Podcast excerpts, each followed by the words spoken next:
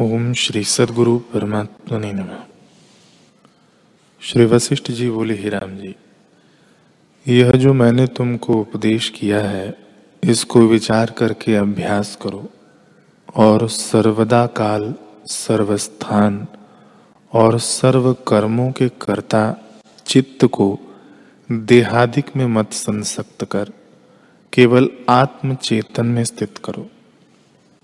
हे राम जी किसी वस्तु को सत्य जान के चित्त न लगाओ न आकाश में न अध न ऊर्ध्व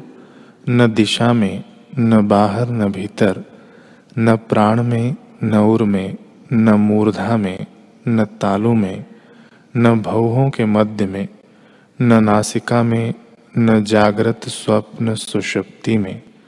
न तम में न प्रकाश में न श्याम में न रक्त में न पीत न श्वेत, न स्थिर में, न चल में, न आदि में, न अंत में, न मध्य में, न दूर में, न निकट में, न शब्द, न स्पर्श रूप रस गंध में,